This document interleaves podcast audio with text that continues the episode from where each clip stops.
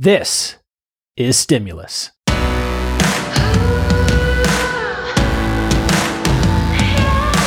Hello, my friends. Rob Orman here with what I guess you could say is a Thursday thump, an interstitial episode that it frankly just came bubbling up. And what I want to talk about today is a decision making heuristic that personally has had a lot of impact and I think benefit and this started about six or seven years ago, maybe more, maybe eight years ago.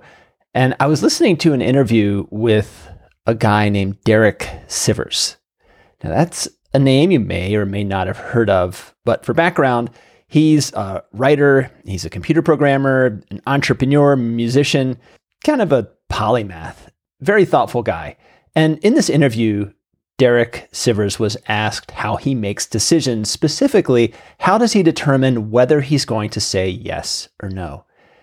And how he replied to that question made me stop in my tracks. Literally, because I, I, at the time I was skinning up Snowmass Mountain. It was a snowstorm. I was listening to this interview and I stopped because it was so simple and so powerful. Actually, I can picture the scene where it happened.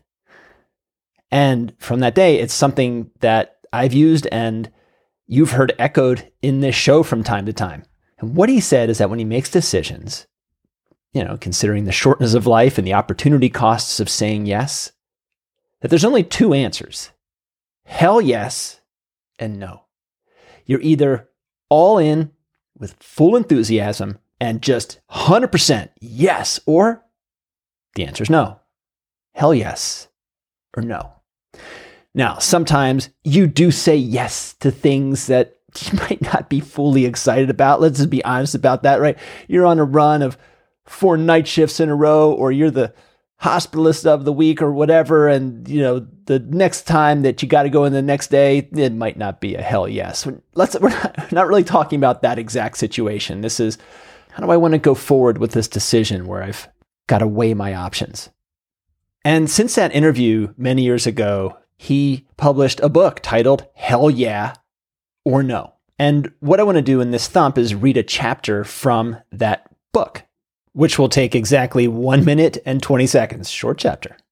And I emailed him, asked for permission for this. He said, yeah, no problem, but did want me to mention that you cannot get this book on Amazon or any other booksellers. You've got to go to his website, Sivers, S I V E rs so his last name dot rs got to get from his website. We will put a link to that in the show notes. And i'll tell you actually i ordered five copies of this book. Or five more copies of this book a few weeks ago to give to some of my friends for the holidays because i've really I there's beyond the chapter i'm going to read today there's you know, many short reflections like one or two page chapters that are yeah just like delightful thought provoking so let's stop with the preamble and get to it if you're not feeling hell yeah, then say no. Most of us have lives filled with mediocrity. We say yes to things that we felt half hearted about. So we're too busy to react when opportunities come our way. We miss out on the great because we're busy with the mediocre. The solution is to say yes to less. If you're not feeling, hell yeah, that would be awesome about something, say no. It's an easier decision. Say no to almost everything.